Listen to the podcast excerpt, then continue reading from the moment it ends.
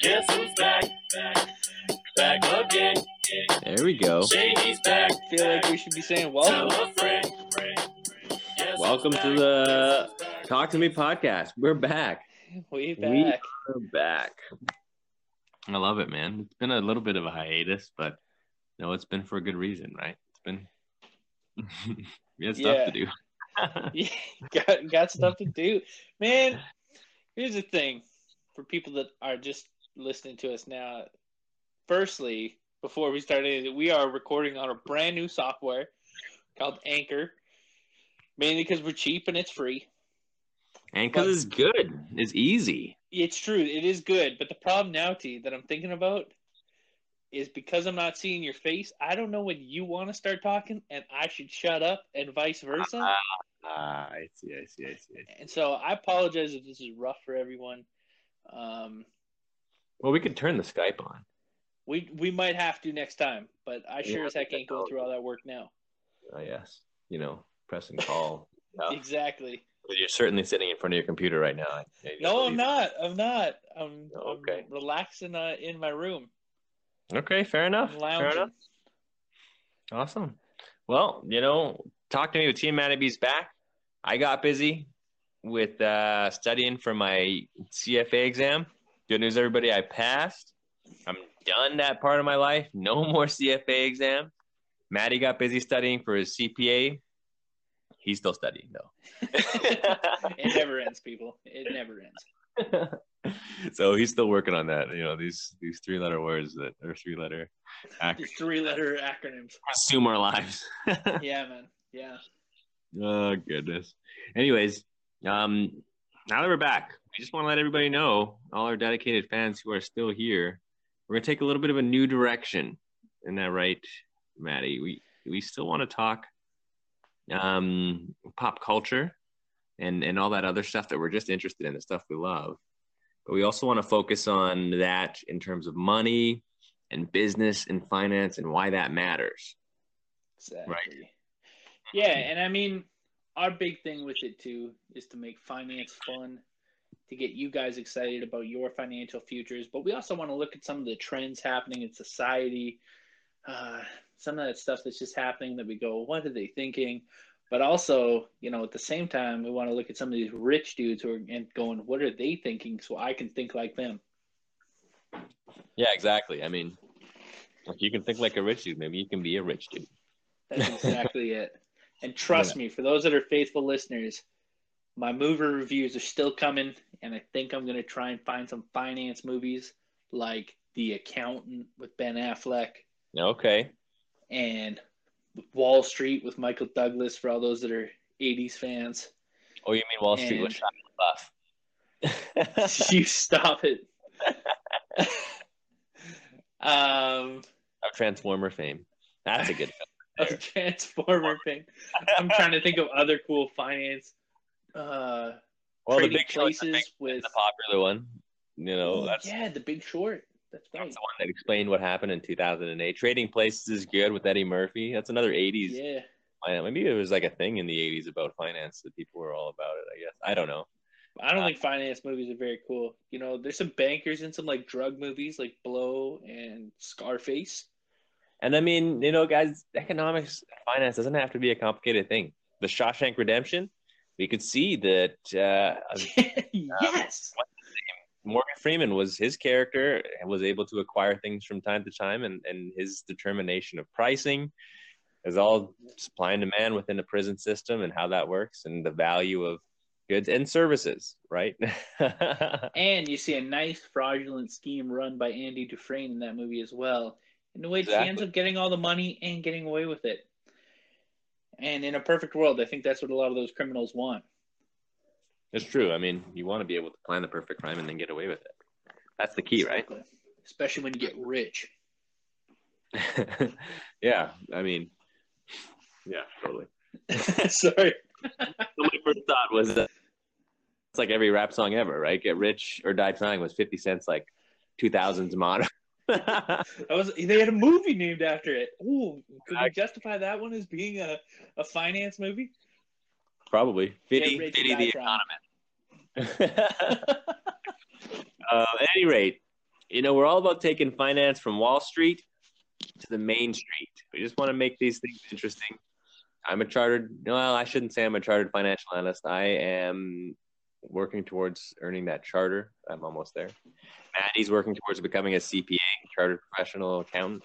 Yep. And, and uh, we, we're both working in, in, in the finance field in addition to our studies. And so we hope we can sort of make these things accessible and interesting and, and give you some good conversation to take to your next dinner party, right? exactly. Exactly. You want to be able to flex that finance muscle, you know? Yeah, exactly. Exactly. Anyways, um, so the topic for this week, Maddie, I thought, you know, since we're coming back full steam, full bore, we're getting into it, we're talking finance and and money and business, is you know, finance and finance people, and I can say finance guys generally have a really bad rap. yeah. And I mean, deserved. Obviously, 2008 not that long ago when um, you know some big banks down in the states and I think Iceland really caused some problems for the entire world. Um, but the the fact of the matter is, finance is important, and finance and financiers they are not the bad guys. Money is not bad. Do you know what I mean? I really feel like we've gotten this big push of like, wow, it's just everybody, it's all about the money, and money says this, and money says that, and money's bad. But it, I honestly think it's it's got a worse rap than it than it should have. Dude, money is literally what runs the world. Mm-hmm. But here, folks, here's a great transition. Please, Sarek, tell me more. well, what I think is that you know, you know, you and I, we grew up in North America, a generally capitalistic system. Money makes the rules, and that is a good thing. I know I sound like like Gordon Gekko from Wall Street right now. But I, honestly am telling you that is a good thing. And anybody who says they are not happy about it, I say generally they're just not happy because you know what? People aren't on their side with their dollars. Do you know what I mean? They're not winning their particular battle, and that's why they're not happy about it. Um, I don't know. What I'm trying to say is basically in, in any society, we have to determine what's important, what we value, what's what, what's significant to that society, right? And and we have systems in the world that exist where the government decides what's important. They say these are the rules. This is what's right. This is what's wrong. Theocracy, um, dictatorships, what have you. Here in North America, the people decide, obviously through their votes, but through their wallets, and that is a better system, I think. They don't always make the right decision, but it was their decision and that is valuable. Do you know what I mean? Yeah, absolutely. I think that's that's really what dictates kind of how our society runs. You're right. You're right. It's it's very much how do you what do you value in life is very much dictated by what your bank account transactions look like. And I think people I mean personally, I think people who get upset with the concept of like money running society and stuff are just people who don't have money in their pockets. you know, but those stupid poor people, hey. stupid poor people. Say goodbye to our entire audience. Just kidding. I'm not saying you're all poor, but but I am saying that you know, let's be honest. Not everyone has disposable income just to throw at whatever they want. But I think the reality is that financial you know analysts and, and stockbrokers and accountants and you know people that run the financial district you know yeah they get a bad rap. Yeah nobody likes them. Everyone thinks they're boring which i can kind of attest to but at the same time i feel like i'm pretty cool. And yeah. uh douchey frat guys which might be true. Who knows? It's one or the other let's be honest right? But i just I think what we're here to do is to to give people some insight on the world of finance. We want you guys to be well educated. We want you to be able to, like we said, you know, flex that financial muscle at your next dinner party or you know that next casual conversation when you're telling people to invest in invest in bonds, not you know I don't know, treasury bills. I, you know, these are very few terms that I know. By the way, I'm just flexing my muscle right now. Tarek's Yeah. gonna like smack me down here in a minute. But but uh, like you talk about. Well, I think it's important to like if we flesh this out a little bit. There's a lot of people who may be frustrated right now, saying, "Well, no, there's so many issues that and so many people that get trampled on, whose feelings get get hurt, whose feelings are disregarded because they don't have the political will or the money." And and that may be true. And I'm not saying that's a good thing. What I'm saying is that when society does recognize that, it can make a difference and it's because the people wanted to right? And so for example what i would say is um, you know the hashtag me too movement. Um, very important like i was saying hashtag me too movement. The reason it's got so much teeth the reason the reason it's got so much power and so much um, effectiveness is because we're affecting not we're you know the me too movement maybe it is a weird thing but it's affecting pocketbooks it's affecting real dollars it's affecting real um, pocketbooks. So Kevin Spacey, for example, bad dude, has been sexually assaulting a number of people over the years, is based on their accusation. He had a movie. It was called The Billionaires Boy, The Billionaire Boys Club, I believe is what it was called. yeah, Um, and he was on the Netflix TV show House of Cards, which he got fired from. So that's hurting his pocketbook. The Billionaire Boys Club didn't get a wide release, and it sold maybe a few thousand dollars, maybe a no, no. Do you know how much it made on opening night?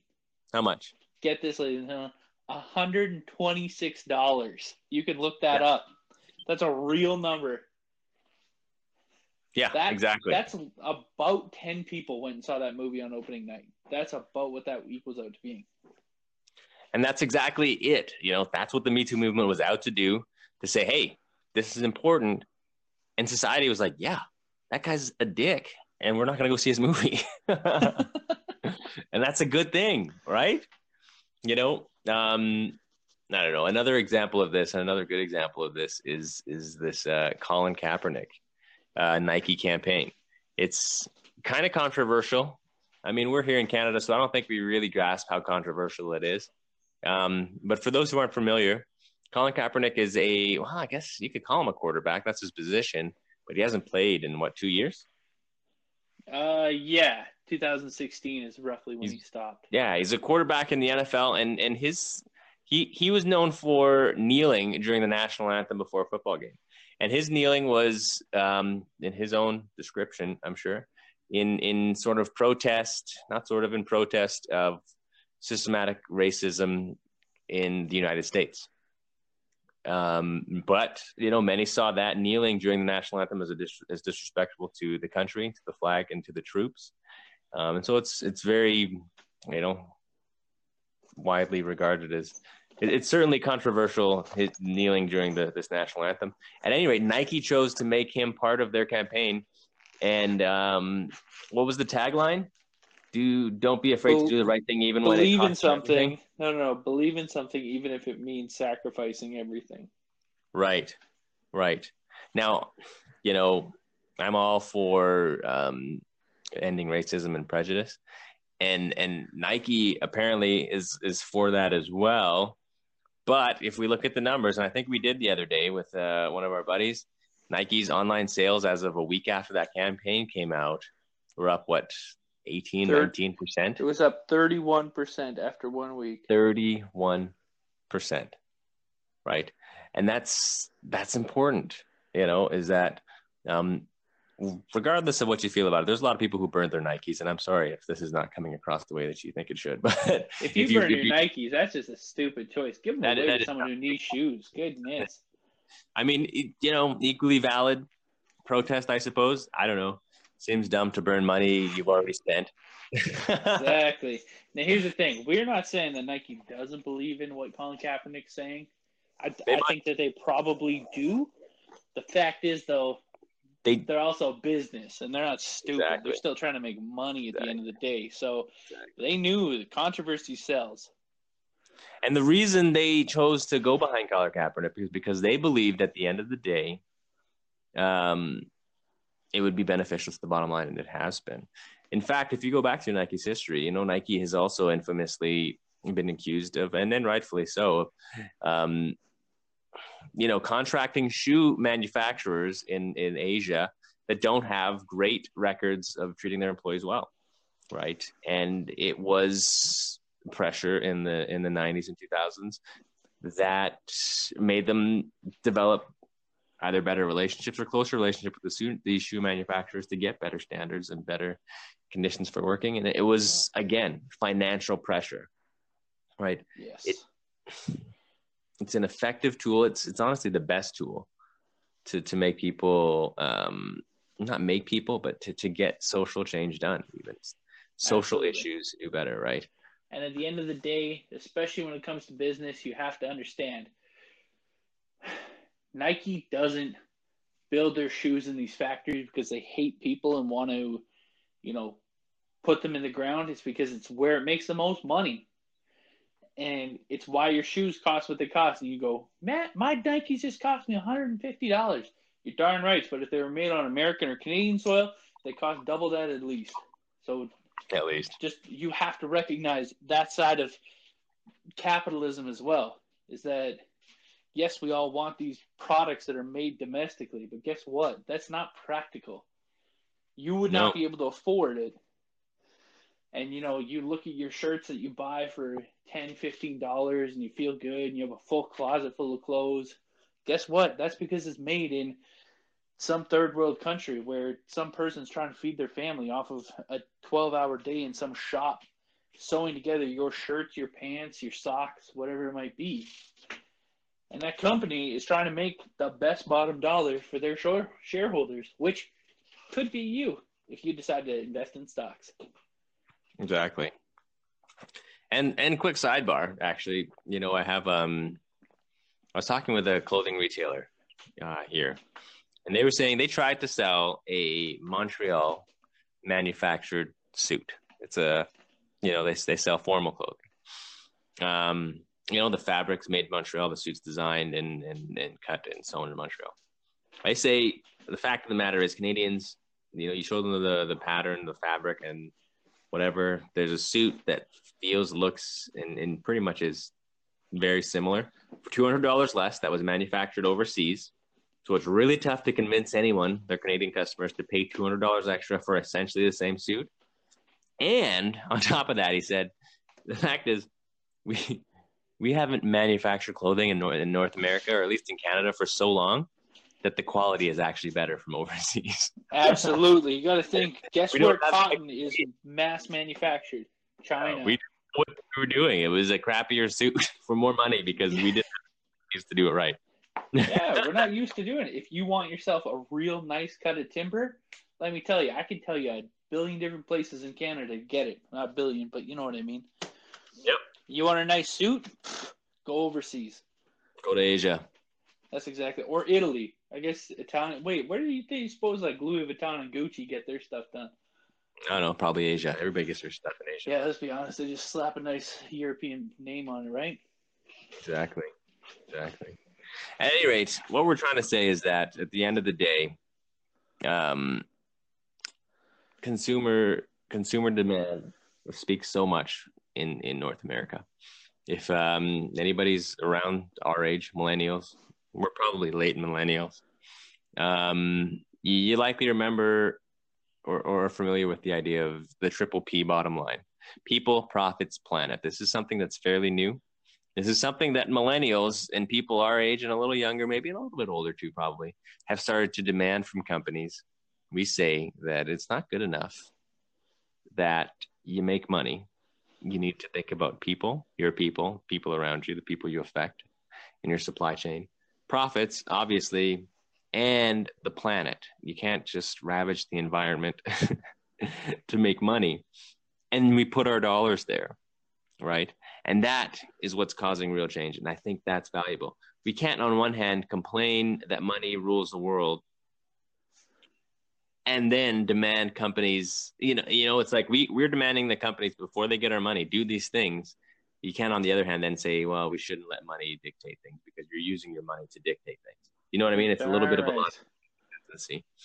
And um, I, I honestly think it is the best way to get things done. Sure, it may take a little bit longer. Sometimes you just want to say, you just want to legislate and say, well, this is right. I know it is, but unless other people, you can't just legislate what's right and what's wrong or what's, you know, socially right and socially wrong, or environmentally, environmentally right or environmentally wrong, because people won't. It's just gonna be. It's not gonna stick. You know. That's exactly it. It's true. You agree with me, Maddie? Yeah, I don't know that I. Hmm, struggling with that planet part of the triple P. No, you don't care about the planet. Okay, I didn't say that I don't care about the planet. My point is, is, is it practical? Yes, you're you're over the planet. You think it's dumb. Okay, no, I don't think the planet is dumb, but I'm saying like, here's the thing, man.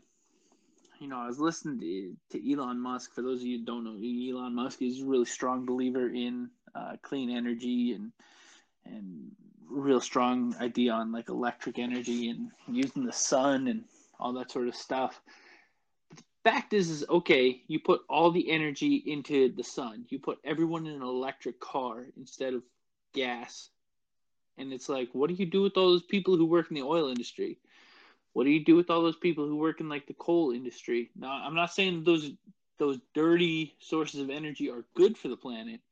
I'm saying, what do you do? How do you fix that that economic force that is our like energy department. How are these people going to afford Teslas when they ain't got no jobs?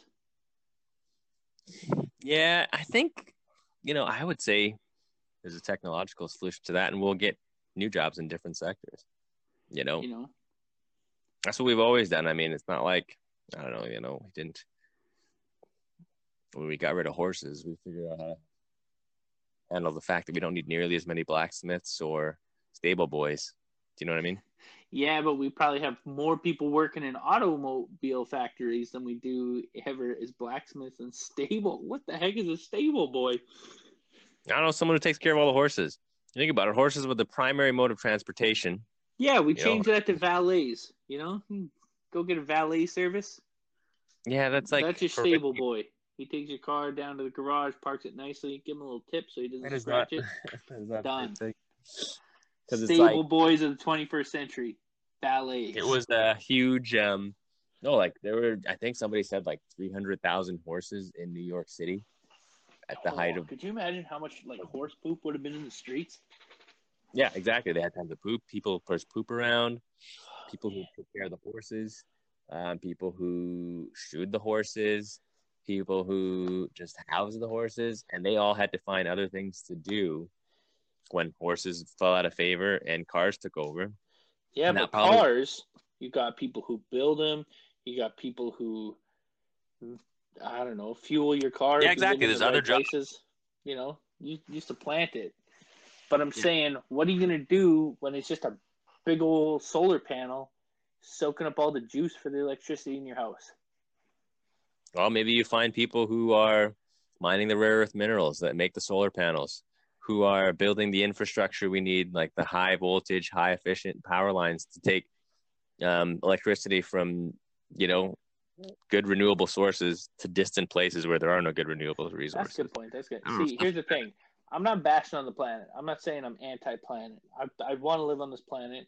I, I mean, I kind of want to move to Mars, but no option to live but to live on this planet, I suppose, right now.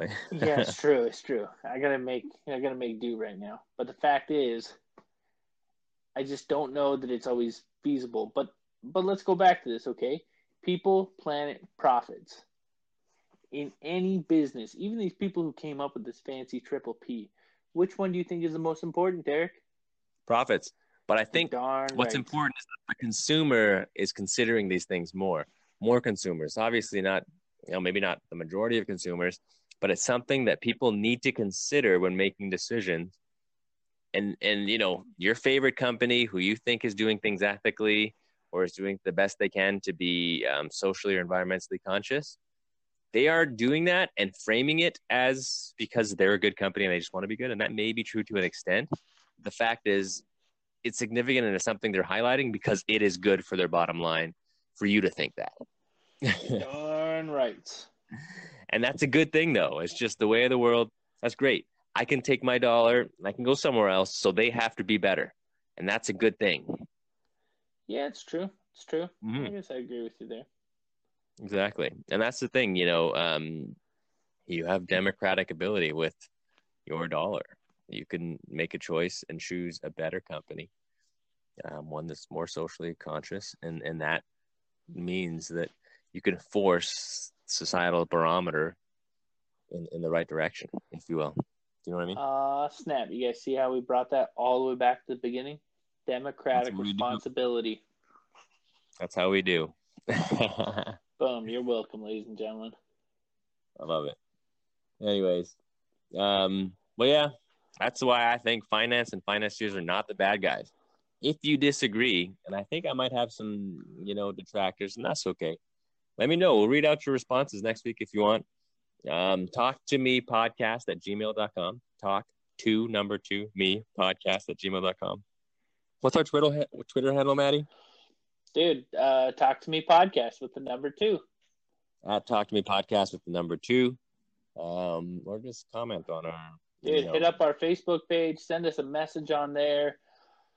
Um, you know, chat, I'm gonna we'll try and get on the I'm gonna get on the gram, I think, T. I don't know what I'm gonna take photos of, but I'm gonna get on the gram. Love it. Just take photos of life and stuff. That's cool. Yeah. Get on the ground. I'm gonna take a photo of a ten dollar bill, you know? We're talking money now. You can choose any bill. Any bill. You chose ten. That's it. Well, I mean, let's not go too big. It's not like I'm rolling with fifties and hundreds in my pocket, you know? right, totally. Ten dollars a student, it's reasonable. Well, maybe you go to the bank and just ask them let you hold a hundred dollar bill. Maybe they'd let you hold. hey, can I take this out and deposit it right back into my account? That'd be great. That'd be Thanks. Yeah, that'd be awesome. I just need a photo of it. but yeah, you know, here's the thing, people. We want you to be more financially conscious. We want, I mean, I want myself to be more financially conscious.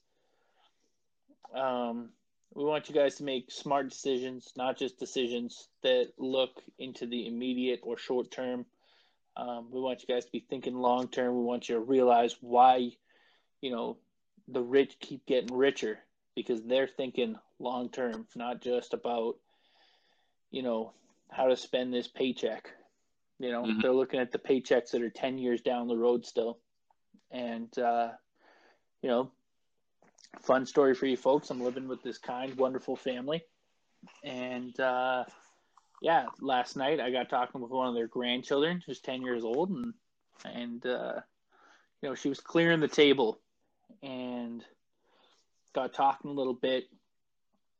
And um, her grandma said to her, or said to me, she said, Matt, give her a tip. And I thought she meant a financial, like, give her some money for clearing the table. And Yeah. I was like, well, I thought to myself, well, I got a couple loonies downstairs, $10 or 10 year old kid, he'd probably be satisfied with $2. So I was like, I got money downstairs. And she's like, no, no, no, I don't mean actual money she, or an actual tip. She's like, just give her a tip in life. And so, you know, they were joking around with, you know, other silly little ones. And I waited until she cleared the whole table. And then I sat her down and said, you know, at Christmas or at your next birthday, tell your grandma to go buy you some high yield, and we'll get into the word yield later, but high yield bond or stocks that are going to pay you dividends and that are going to slowly grow over the next eight years. So when you're 18 and you want to go traveling, go to college, whatever it might be, you can draw that out. You can claim the, you know, deal with the capital gain when it gets to your tax return. But just the fact that you can pull that money out and you're going to have potentially, you know, a nice little equity uh, portfolio that you're going to then be able to use for, you know, kind of life decisions. And I think at the end of the day, that's what we want, you know, you guys to hear is that we're we're all about setting up for the future. We're not we're not talking about the immediate and and some of you guys, I mean, heck, I'm I'm with those people who are like just concerned about this Friday's paycheck because that's what's going to help pay the bills for for this month. But if there's any scratch left over, you know, you got a little bread in your pockets, you got to put that away. You got to start got to start looking towards, you know, days that are down the road, not just, you know, the ones that are right in front of you. And so, you know, I hope you guys enjoy this, and I hope you guys stick with us, and and uh, you know, grab a pen and paper every once in a while, and and jot down some of these notes. Not saying that we're experts, but you know, we're we're just two guys trying to make it in this, and trying to help Exactly. you guys make it too. And just trying to bridge that gap, you know, it's not Yeah. unaccessible. These people are not smarter than you. I'm telling you right now.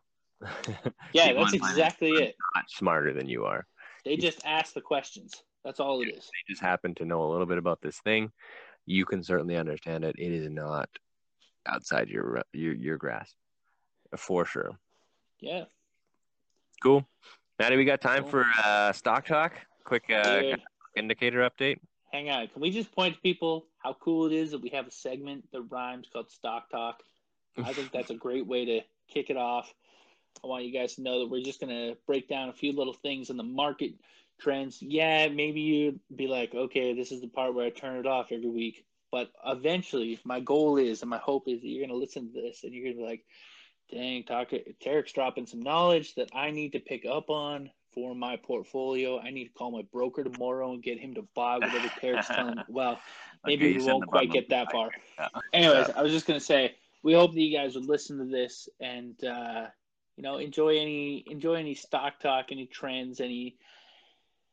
Uh, I don't know. I'll let Tarek take it over because I'm just rambling at this point.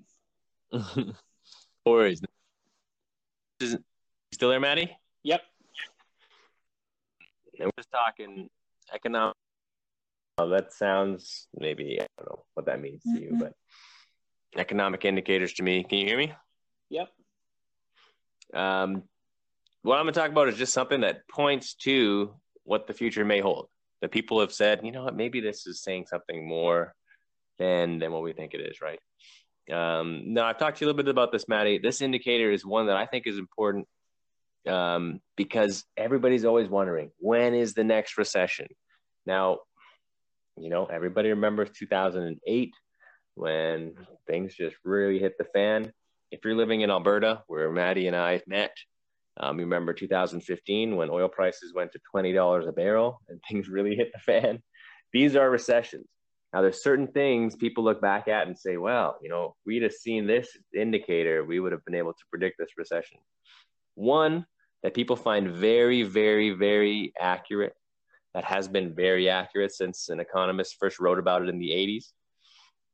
Um, that you can pull out at a dinner party and impress all your friends with your knowledge of Yeah. is um, the difference between short term, the, the, the price of short term debt and the price of long term debt. So, what I mean by that is, you know, governments borrow money, particularly the US government, because they're so big, their economy is the biggest in the world, their capital markets are the biggest in the world. So, we look at what the US, the, the Federal Reserve, the Treasury Department, what they borrow debt from, what, what they pay for debt, their, their costs, right? So, if the US government is borrowing money in one year term for more expensive than they are in their 10 year term, then we have concerns. So, what I mean by that, if it costs the US government 1% to borrow money for one year and it costs the US government half a percent to borrow money over 10 years, that's bad. Um, now, the example we talked about before the show, Maddie, was you know, if I'm lending money out to friends and I have a friend who needs, let's say both friends need $10. If I lend out money to one friend for 10 years and I lend out money to $10 to another friend for another 10 year or for one year, sorry, the friend that's borrowing for 10 years, I should charge him more for that money because my money's tied up for longer. And that's why it's so weird when all of a sudden the government's borrowing money and it's 10 year money is coming in at a lower interest rate than one year money and that's how we know things are going wrong. Now, currently, um, you know what, Maddie, I'll let you, I'll let you comment on that. Yeah, I think that it gets to a scary point. I mean, what people have to understand, and any one of you guys that's listening, you know, if you've ever, for instance, gotten a mortgage, mortgage is always a great example too. With a mortgage, your interest rate is always going to be higher. Oh, maybe it's not higher actually. Maybe I'm just For the most part, the though, red end. it really goes up the longer of a term you have. Yeah. Yeah, you know, if you're going to borrow you're- money from a bank for rate, yeah. 25 years, or if you're going to borrow bank money from a bank for 10 years, guess what? They're going to charge you more for that 25 years because they're not getting their cheddar back till the end. Exactly. and they're going to say, hey, look, it's the price of doing business. You want my time, you got to pay my terms. And so Mm-hmm. fact is, is that when the government, who's dealing with way bigger amounts than you and I could ever fathom, there are probably a handful of people on this earth that can grasp this. When they are getting better terms on long term debt than they are on short term debt, we got problems. Exactly. And, you know, people need to recognize these trends. And we're not expecting you guys to be flipping through the pages to check what, you know, treasury bills and and what, you know, government capital funding is going for uh, interest wise. But it is something to keep an eye on. It is. And and I mean, um, you know, it's one of those things where it, it's it's it's an indicator that it's, it's very popular you know and and we've seen a lot of compression, if you want to call it that, over the last few, over the last year, really, where all of a sudden the cost of borrowing money for the government in one year versus 10 years is getting very close. It's getting much closer. It's still not that close yet. It still hasn't gone opposite, right? Where it's more expensive to borrow for one year than it is for 10 years. All right, Terry. But how do we fix this? Well, man, it's a you know that's a tough one right? Because it's more about supply and demand. It's just a, a back of the market. So if demand goes down for the long year, long term debt that the government's issuing, then the the price goes down. And if demand goes up for short term debt, the government's issuing, the price goes up. And so, um, really, it's one of those things where it's uh, that's what the market dictates, and that's what the market gets. You know, there's nothing that can be done. Mm-hmm what I think will be really interesting is uh, looking back in a year or two and seeing when the next recession does come, because I mean it likely will come, and see if this indicator actually does lead up lead up to it. You know, if it actually still is predictive. You know what I mean? Yeah, absolutely. It's actually kind of funny you actually brought this whole subject up because I'm currently taking corporate finance class, and my teacher is convinced that the next recession is coming sooner than later as well. Is that right? Did he say why? Uh, we haven't really gotten into it. I think he plans on like explaining it a little bit later on in the course material with with using kind of some of the lessons that we're and the material that we're going to be covering and using that as kind of the practical example. So I'll be curious to see if he uses a similar um you know, similar point of view or if he has a completely different take as to why, you know, a recession could be hitting us. But uh yeah, it's it's funny that you kind of brought this up. Yeah, and I mean, you know, to be fair, you could come up with a different indicator every day of the week. Absolutely, because you know you've got like these formal like bond yields and sales and purchases and stuff like that, but then you've got wild stuff too. Like, well, I think we were talking about this before, Maddie. There's like there's an economist who once was tracking underwear sales because he thought, you know, if consumers are buying underwear, they're optimistic, and if they're not buying underwear, they're not optimistic so yeah, yeah, everybody's got their own shtick, I guess. So. Oh man. Anyways, that's stock talk for the week, and we'll uh, keep going on that segment, seeing how it goes. Let us know what you guys think. Um, our contact info is still the same for our diehard fans, but for the new new, new fans, it's uh, talk to me podcast at gmail.com. That's talk to me with the, the number two at talk to me podcast on Twitter. Is that right? At Talk to Me Podcast or just at Talk to Me with T and Maddie B? No, I'm pretty sure it's at Talk to Me Podcast. Um, yeah. And I'm going to try and get an Instagram account going here, guys. I don't really know what I'm going to take photos of uh, outside of like my little podcast station. And I don't know, maybe I'll throw up some, some photos I found on Google of different subjects we're going to discuss. But I'd really like to get interactive with you people. And, uh, get your guys' thoughts. We we want this more of an interaction than just you know yeah. us talking every week and whether or not you're listening. You know. And if you have any ideas of um, anything you want us to talk about or discuss, just, you know, let us know. We are also on Facebook at Talk to Me Podcast there as well. So, yeah, that'd be great. Yeah, hit us up. All right, team. Good chatting with you guys. We'll catch you next week. Yeah, peace out.